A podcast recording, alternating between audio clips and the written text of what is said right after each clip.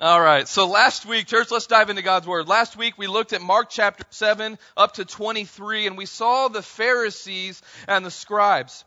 And they come to Jesus from a ways away. They come to Jesus and they begin to question him and, and, and his disciples about their cleanliness is really the issue. The Pharisees were quite bothered and upset that the disciples did not do what we would call a ceremonial hand washing before they sat down to eat. And they began to insinuate that they were unclean and sinful by not following the traditions of the elders.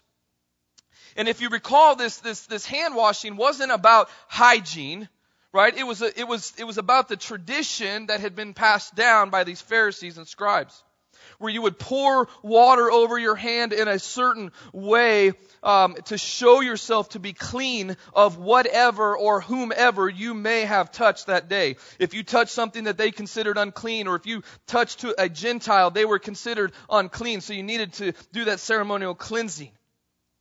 And so these Pharisees and these scribes come to Jesus, and that's what they're worried about. They're worried about a ceremonial act of washing their hands. It was an outward expression, an act that was not even law for them to follow.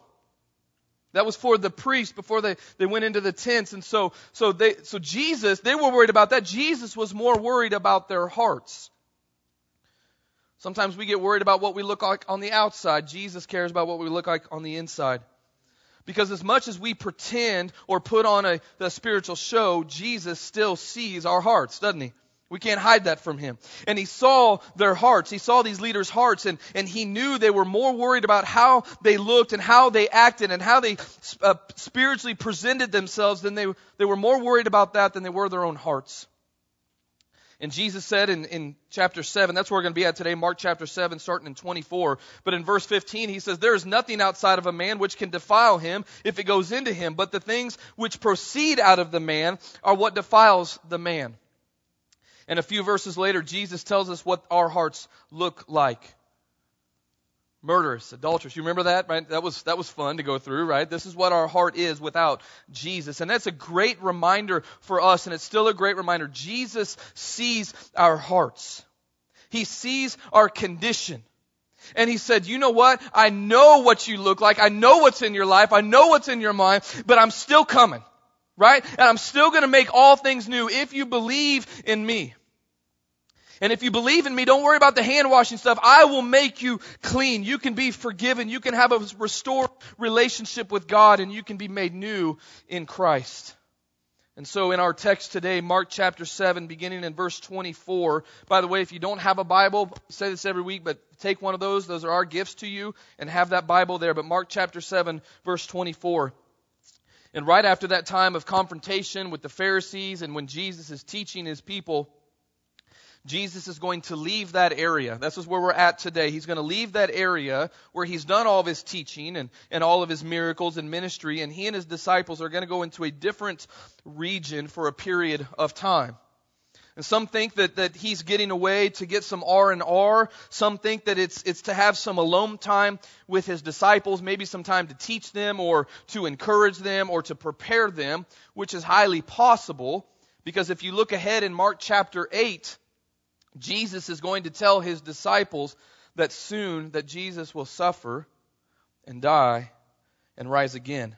And so it is possible that they're getting away to have some of that personal prep time, but as we know, nothing catches Jesus by surprise, and he knows that there are opportunities awaiting him as he heads north. And so let's turn our attention to Mark chapter 7, verse 24 through 37. Mark chapter 7, beginning in verse 24 through 37. If you would stand with me as we honor God's word and just follow along as I read. Mark chapter 7, verses 24 through 37. Jesus got up and went away from there to the region of Tyre, and when he had entered a house, he wanted no one to know of it. Yet he could not escape notice. But after hearing of him, a woman whose little daughter had an unclean spirit immediately came and fell at his feet. Now the woman was a Gentile of the Syrophoenician race, and she kept asking him to cast the demon out of her daughter. And he was saying to her, Let the children be satisfied first, but it is not for it is not good to take the children's bread and throw it to the dogs. But she answered and said to him, Yes, Lord, but even the dogs under the table feed on the children's crumbs. And he said to her, Because of this answer, go. The demon has gone out of your daughter, and going back to her home, she found the child lying on the bed, the demon having left. Verse 31 Again, he went out from the region of Tyre and came through Sidon to the Sea of Galilee. So, what Jesus is doing, he's kind of doing this horseshoe thing. He's coming, he's gone up and he's coming back around. Within the region of Decapolis, they brought to him one who was deaf and sought uh, and spoke with difficulty, and they implored him to lay his hand on him. Jesus took him aside from the crowd by himself and put his fingers into his ears, and after spitting, he touched the tongue with the saliva. And looking up to heaven with a deep sigh, he said to them, Ephphatha, which is be open. And his ears were opened, and the impediment of his tongue was removed, and he began speaking plainly, and he gave them orders not to tell anyone. But the more he ordered them, the more widely they continued to proclaim it. Verse 37 They were utterly astonished, saying, He has done all things well. He makes even the deaf to hear and the mute to speak. Let's pray, church. God, we love you. We thank you for the word of God.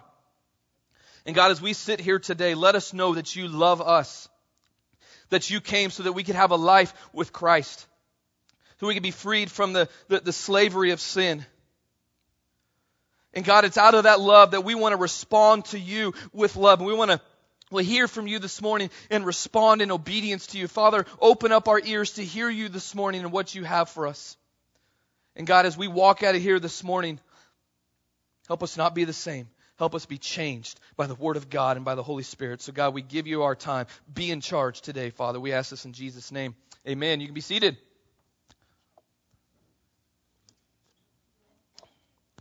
So we see in the first few verses that Jesus and his disciples, they traveled quite a way to this area of Tyre and then Sidon. And it says that, that Jesus, he entered a house, not wanting anyone to know of it. The, the intent was probably just to have some alone time. We talked about that, some prep time.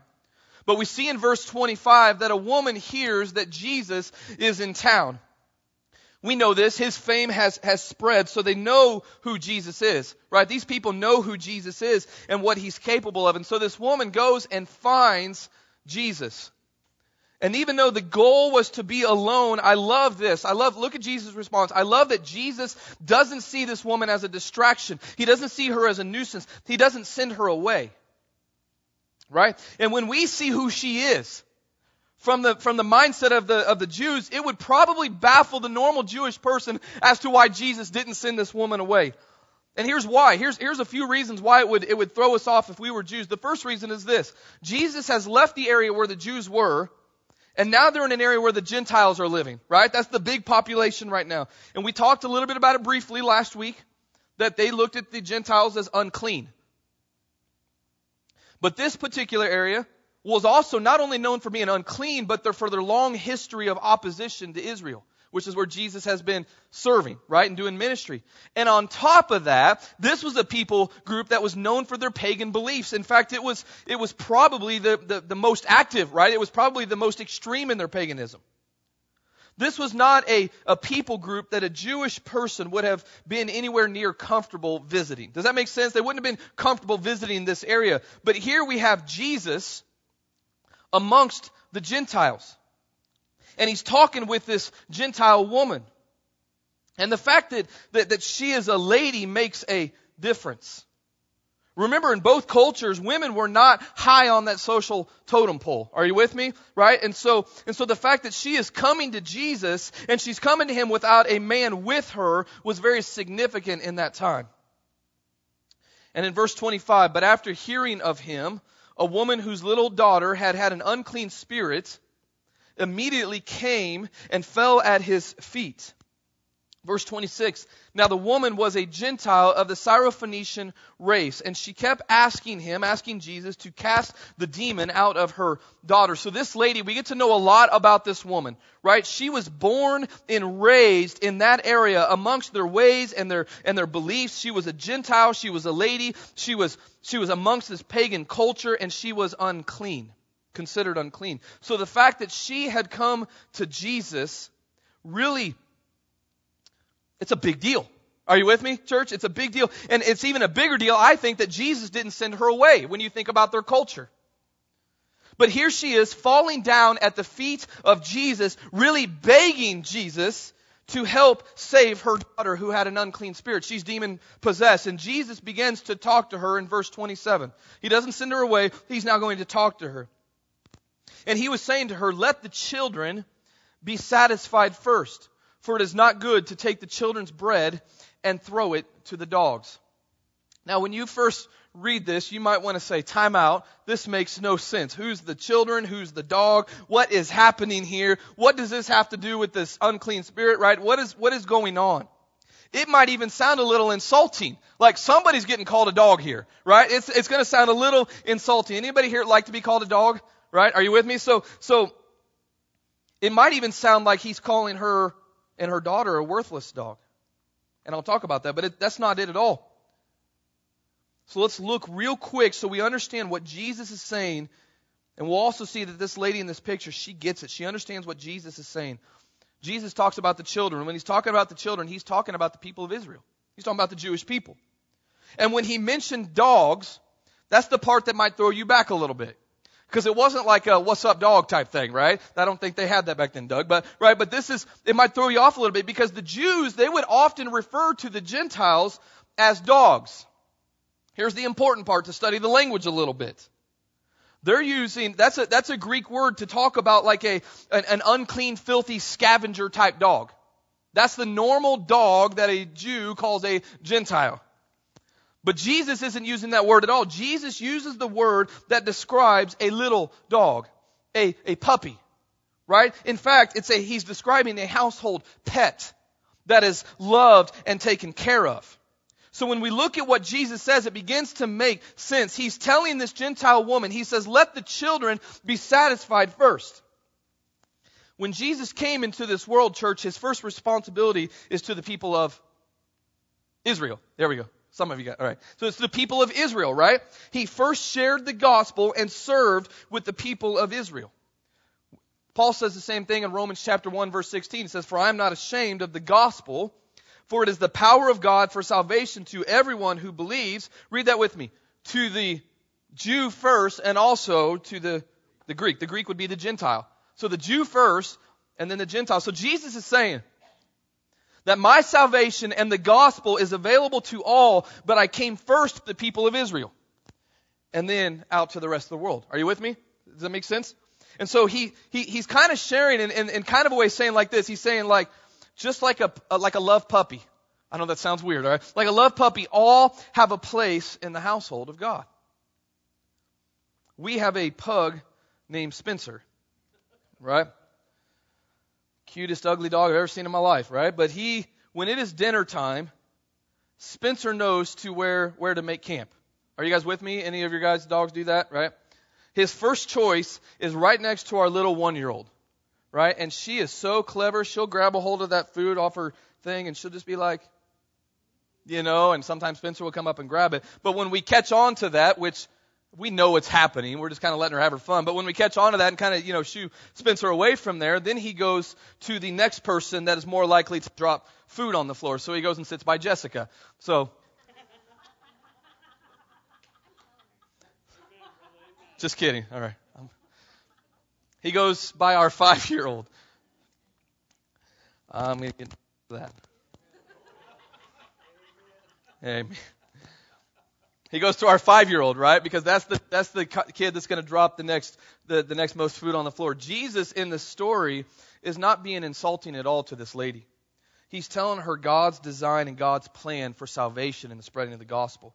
Jesus was sent first to the Jews, but all would hear the gospel either by its spreading through the Jewish people or through whatever way God seemed fit. The gospel is for all. Salvation is available for all who hear and receive Jesus. And this woman, she gets it. She understands what Jesus is saying and she doesn't respond with pride or in anger. She, she replies humbly and understanding. In verse, in, in fact, in verse 28, she says this, but she answered and said to him, yes, Lord. Listen to this. But even the dogs under the table feed on the children's crumbs. She takes Jesus' analogy one step further And in a humble way, but also in a very bold way in faith, she says, I know I'm not worthy.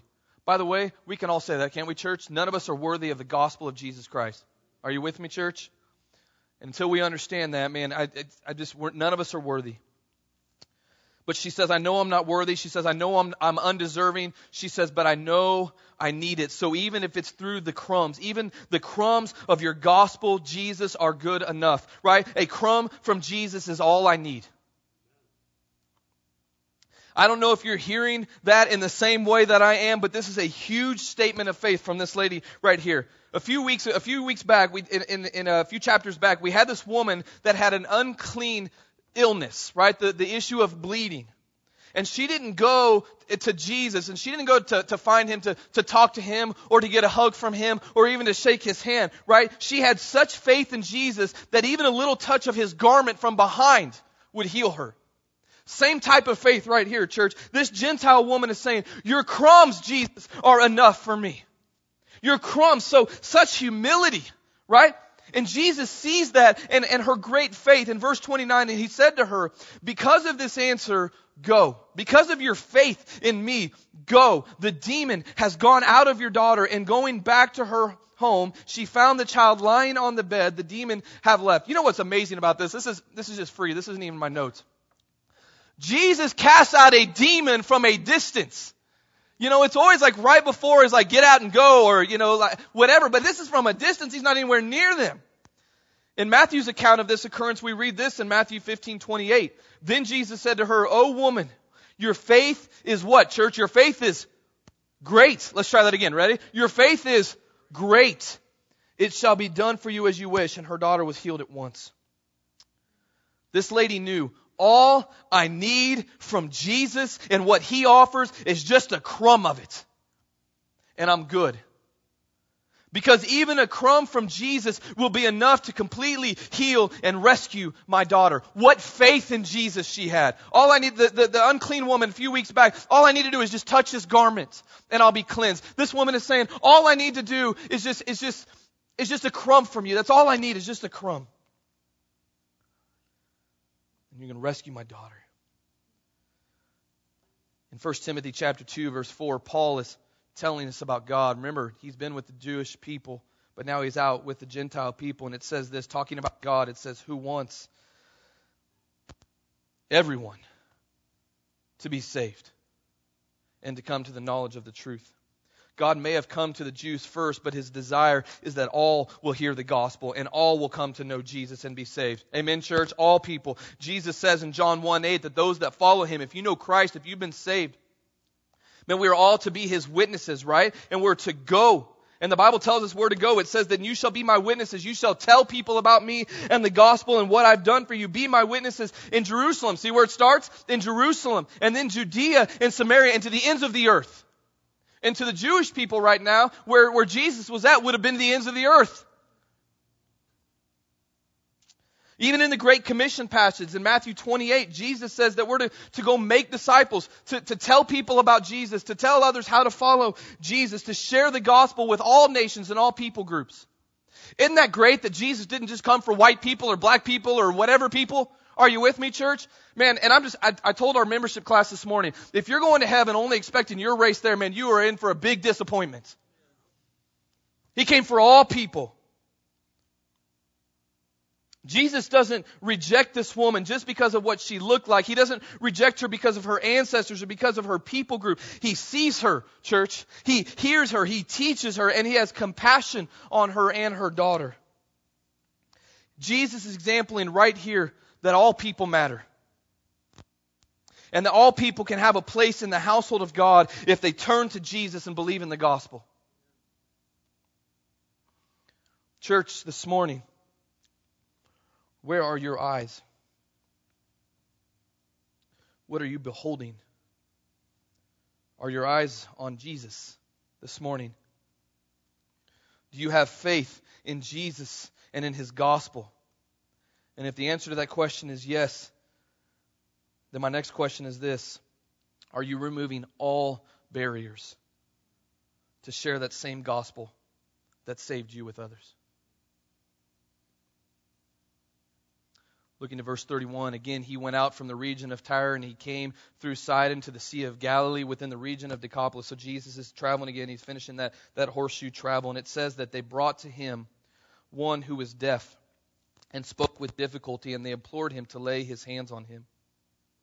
So first we have this woman, this, this, this mother coming to Jesus, and she calls him Lord. Let's not skip over that. She calls him, a Gentile woman calls him Lord and she is worshiping him at his feet. And on behalf of her daughter, she begs Jesus. If you look at other passages, she kept coming back and back and back when the disciples are like, get, you know, no, go. He, she keeps coming back. She's begging Jesus to rescue her little daughter. And Jesus speaks of her great faith and delivers her daughter. And now just like that mom,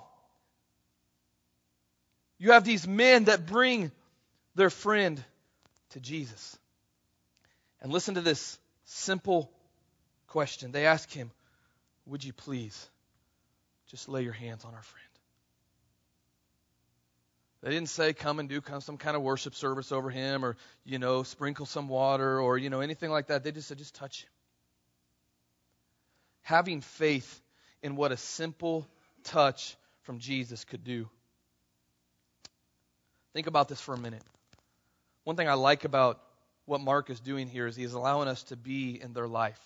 He's allowing us to see who they are. Think about this for a minute. We don't, we don't know if he was always deaf and had these t- talking issues or if it happened at some point in his life. But think about this man. He couldn't hear himself talk, he couldn't hear himself sing. Probably couldn't sing. He couldn't hear others tell him, I love you. He couldn't hear laughter he couldn't hear David Crowder's new music that's coming. You get what I'm saying? Like he can't hear music.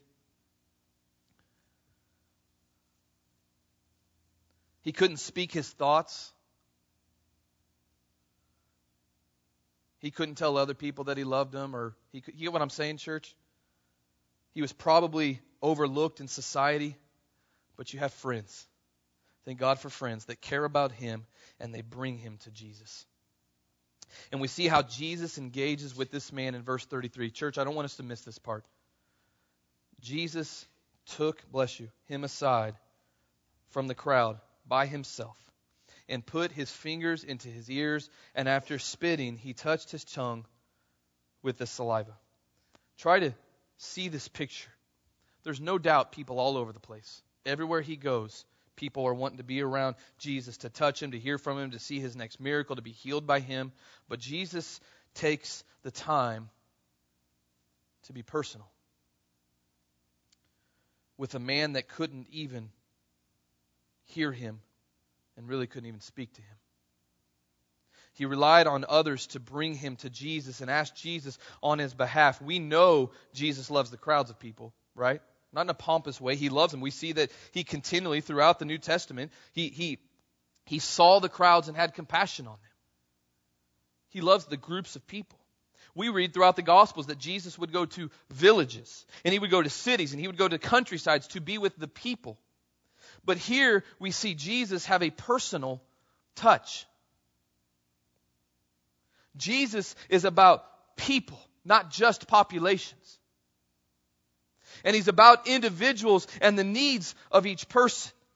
And so here Jesus pulls this man aside. It's just he and Jesus. And it says that Jesus put his fingers into his ears and after spitting, he touched his tongue with the saliva. And at first, again, that might, some, you might look at that and say, Jesus, you are weird. What are you doing? Right? Why would he do these things? But listen to me very clearly, church. Jesus was communicating to this man in a way that he could understand.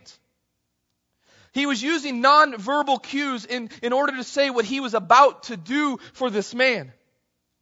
Because this man could not hear, Jesus used his own form of sign language to tell him that he was about to, to heal this man's deafness by putting his fingers into his ears. And with touching his tongue, Jesus was telling this man, I'm going to restore your speech. Jesus was communicating with him by also, but, but he's also saying, man, I'm going to personally touch you and heal you.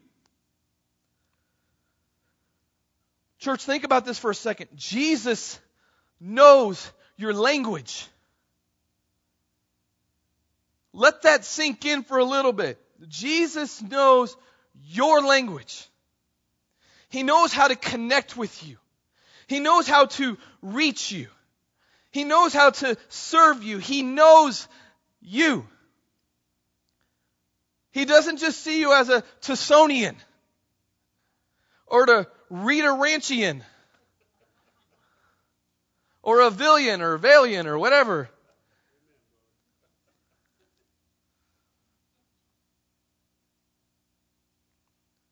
Knows you personally.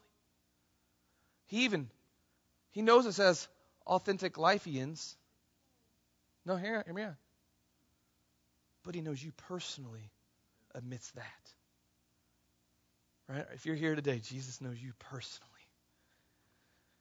You may be in this room today and you're struggling and you just kind of feel like you're just you're just part of the crowd. I'm lost in the crowd. Or you may even think, man, I'm in this crowd. I've been in this crowd for a long time and no one notices me. Let me, I'm going to tell you, I wept over this. That I, Jesus knows you and he hears you and he's speaking your language. I had a moment not that long ago where I was in a crowd of people and I felt alone. You ever feel that way? I felt like nobody heard me. I felt like no one saw me, which is ridiculous because I'm loud, you know. Right, Pastor Jamie? But but I just rest I just wrestled with that with God and I said, God, I just need to be I'm good because you know me and you hear me and you see me and you know this pain that I'm walking through or this excitement, whatever it is, and you speak my language. Look to verse 34. And looking up to heaven with a, with a deep sigh, he said to them, Ephphatha, which is be open. And his ears were open, and the impediment of his, uh, of his tongue was removed, and he began speaking plainly. And I even want to take that a little bit further. Think about this, especially if he had been that way from birth. Man, he's got to learn how to do all of that, and Jesus did it all with a touch. Jesus has a moment here. He has it with the Father, right? He, he, he, he looked up to heaven and he had a moment with this man. He's looking up to heaven, signifying that the power of God and the work of God that is about to happen in this man's life. And then Jesus took a deep sigh. And we could pass by this quickly, but there is something, church, to this sigh. It was communicating something about the intimacy of God and the personalness of God. Consider why we sigh, church. We don't just sigh for the fun of it, right? When we sigh, there is something that is welling up inside us. There's an emotional connection. I remember when we were going through foster training, we were at one of our very first trainings. We hadn't known many people and we're standing, there wasn't even any room because there was, we were in a small place and, and they had pictures of little children that were in the foster system and they were telling their stories and they're saying, this person does this and this person has been sexually abused and this person was neglected and we, this person had, had bugs on them and this person didn't have anything but a trash bag to their name. Are you getting me? And we're sitting there and I'm listening and apparently I sighed during the middle of this. And so we start meeting with these people and, and starting to get to know other people and this, this, you know, we're t- trying to say, who are you? Who you married to? How many kids you have? Why are you fostering? What do you do for a living? And so when it was my turn, I said I was a pastor and the girl goes, that's it. I knew you were a pastor. I said, why did you know I was a pastor? You had the pastor's sigh. That's what she said to me. I don't know what the pastor's sigh is. Mike, what's the pastor's sigh? Do we, do we know? Like, I, I don't know. But Man, we do. There's an emotional connection when we sigh. I believe that this is an expression of Jesus and his love and his compassion for this man, first of all, but also it's great grief over sin, sin that has caused separation between God and man, sin that has consequences, church. And I believe this sigh is both his compassion for this man and his brokenness over sin. God made things to be good, church and right, and things that are wrong in this world are due to sin. And Jesus is grieved over that. There's a longing in Jesus that all things would be made right and good. And Jesus could have simply looked this man's way from a distance and said, Hey man, you're healed. Way to go, man. And I think this guy would have been a-okay with that, right? But Jesus made it personal. He called him out of the crowd and he touched him and he spoke to him and he spoke his language and he healed him. His ears were open, open and he began to speak freely, church. I love the love that God has for us. For God so loved the world that he gave Jesus. A way to restore that broken relationship that our sin caused. I love the love that God has for His children. When we trust Christ, the Bible tells us that although we were far from Him, when we are saved, we aren't only just brought into the crowd with Jesus, we aren't just brought into a, in a relationship with Jesus, but we are fully adopted into His family, church. We're fully adopted into the family of Christ. And so we are loved corporately, but He loves us individually and He knows us personally. Let me try that again. He knows us personally, church. He loves us personally. Amen? I think about my kiddos. Think about your kiddos or whoever it is in your life. They're all different. Different personalities, different things that upset them or scare them or make them happy. Things, many things that are similar about them, but still things that make them very unique. And I could go and tend to one of my, just talking about my boys, I can go and tend to one of them that's hurting in one way and it will help them. But when another child is hurting from the exact same thing, Jessica and I, we handle that differently because we know them. They're mine. They're not just Vanderford boys, but they're Jack's and they're Brody. They belong to Jessica and I, and we know them. And God reminds us that if we are saved, we are His, and He knows us. If you're a person in this room today, I think I don't have to have you raise your hands. If you're a person, right? Everybody here's a person. If you are alive, just hear this. Okay, maybe most of you are people. I don't know. Jesus loves you personally. He came for you personally. He has compassion for you personally. And He speaks to you and knows you personally. He died for you personally. He rose again from the dead personally for you. And He's coming back for you personally, church. Are you with me? How awesome is that? He knows the good and the bad and He still wants us. Not from a distance, but up close and personal. Verse 36, and he gave them orders not to tell anyone, but the more he ordered them, the more widely they continued to proclaim it. Jesus had his reasons as to why he was telling them not to spread the news, but they were obviously a little too excited to keep that to themselves. I get there's a bit of disobedience there, but I want to talk about this. Do we have that in us? Do you have that in you? Now, do you look like you have it in you? Do you really have that passion in you? A passion to proclaim Jesus wherever you go.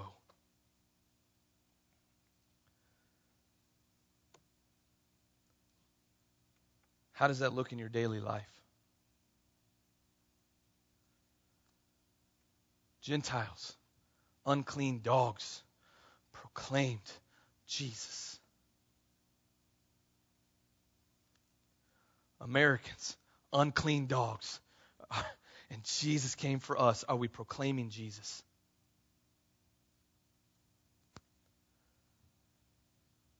They proclaimed him, church. So Jesus had just healed this man, and those that were around responded this way. They were utterly astonished, saying, He has done all things well. He even makes the deaf to hear and the mute to speak. They were blown away by who Jesus is and what he did in their life when we spend time with Jesus and see Him as He is and just even get a glimpse, a crumb of who Jesus is and just get a crumb of the feel of the love and the compassion that He has for you. If you truly see this and you truly recognize that in your life, you will be left utterly astonished, church. There's no other way to walk away from that. If we're not walking away from our time with Jesus utterly astonished, we're missing something. And here in our text, they were utterly astonished and they were saying, church, they're saying this, He has done all things well. There is more to that statement than we might see at first. It says He's done all things well. This statement takes us back to the beginning. Back to the book of Genesis. When God, during creation, He created light. And in Genesis 1 4 says that God saw the light and it was good. Same word used here, right? He, he has done all things well or He's done all things good. God created the waters and the land and vegetations and trees and, he, and, and trees and he, and he created the creatures in the sea. And the Bible tells us with all of that creation, He saw it and it was good. Yes. You guys are getting it, right? And He took the time with us to not just speak mankind into creation from a distance, but he got up close and he made mankind in his image. He personally formed you and I and man and breathed the breath of life into our nostrils and he made mankind to have a relationship with God and he gave them rule over creation and gave them responsibility. And the Bible tells that his greatest creation was good. And he steps back and it's all very good. And here we see Jesus, also known as Emmanuel, God with us. And God used these people that saw the miracles and healings of Jesus to proclaim Jesus and to proclaim that what he did was good. And even in their statement, he makes the deaf to hear and the mute to speak. This too carries big theological significance. Here's the thing. This statement is recalling what Isaiah said in Isaiah chapter 35, 5 through 6.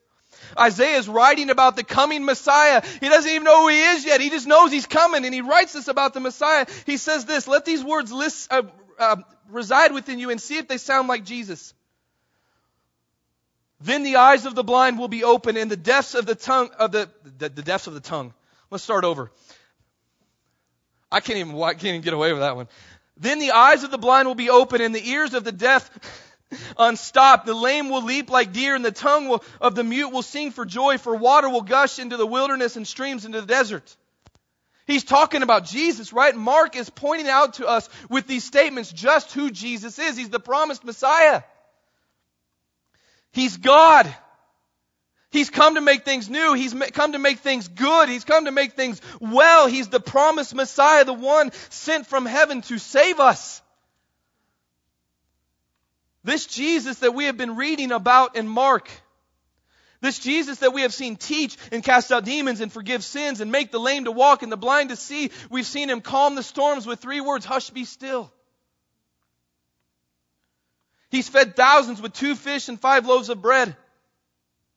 And he's come and he calls us to repentance. He calls us to turn from our sin and to believe in the gospel. He calls us to follow him. In church, he calls us to be with him. And out of our time with Him, He sends us out to serve Him and to live through us. He sends us out, church, so that we too can share the gospel, to proclaim Jesus, this life saving, life changing, eternal making, forgiving, giving God, the gospel of Jesus Christ. Do you understand what the gospel is? We get to share that. If we want to be like Him and we want to be used by Him, church, we take notice of the love within us that He has given us, that He so loved us, the love that is, that is from Him, the love that He so freely gave us. Man, we don't deserve that love. And when we see the love that He's placed within us and what He's done for us, we don't walk out of here satisfied that we've heard from Him today, church. We walk out of here changed. We walk out here feeling loved. We walked out here feeling challenged. We walked out here feeling encouraged. And we walk out of here with three things on our mind and in our hearts today. And here they are in closing. The first thing is this that salvation is available for all. Galatians 3:28 tells us that there is no Jew or Greek, slave or free, male and female since you were all one in Christ Jesus. Jesus proved that. He went and shared the gospel with those that weren't Jews. All um, in all of our lives that, that we are saved right now are proof that Jesus made salvation to all. If you're saved today, Jesus made salvation to all. The second thing is this Jesus wants us to become like him. When we see Jesus, do we want to become like him? Because when we see him, when we watch his life, He's continually seeking people. He's continually with the people, being with them, having compassion on them, and not worrying about who they are, but taking the gospel to them. He is selfless and obedient to the will of the Father. So, first, we realize that salvation is available for all. Second, is that if we're called to be like Jesus, that means we're to take the gospel to all people.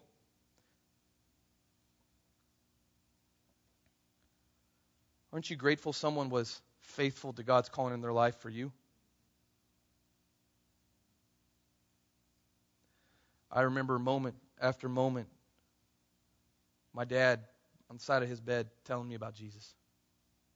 I remember going to a church that was faithful in telling us about Jesus. I've grown up and learned as I get older and older and older more people that prayed for me to know Jesus. And I'm grateful that they were obedient to that. Are you obedient to that? And third is this in this text, we see people that have humility and a hunger for God. Church, God is drawn to humility, and He's drawn to those that are hungry for Him. As you follow Christ, is it out of humility, as in this? Jesus, however, whenever, wherever, whoever, I trust you. And I will follow you. And as you follow Jesus, are you hungry for Him?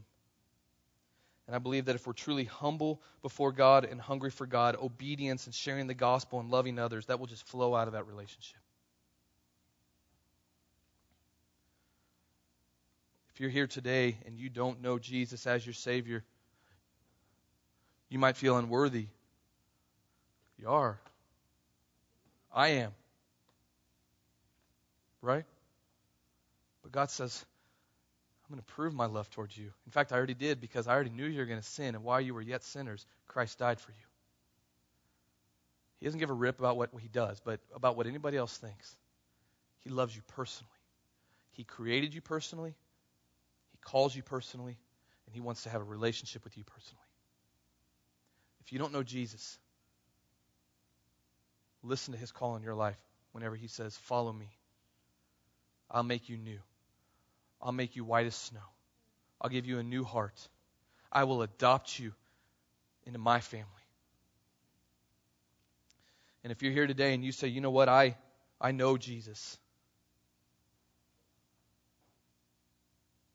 but I'm not really pursuing him out of humility and out of a hunger for him. I'm going to ask you, church, to beg God to give you that humility. I know it's a tough one. And to give you that hunger for him.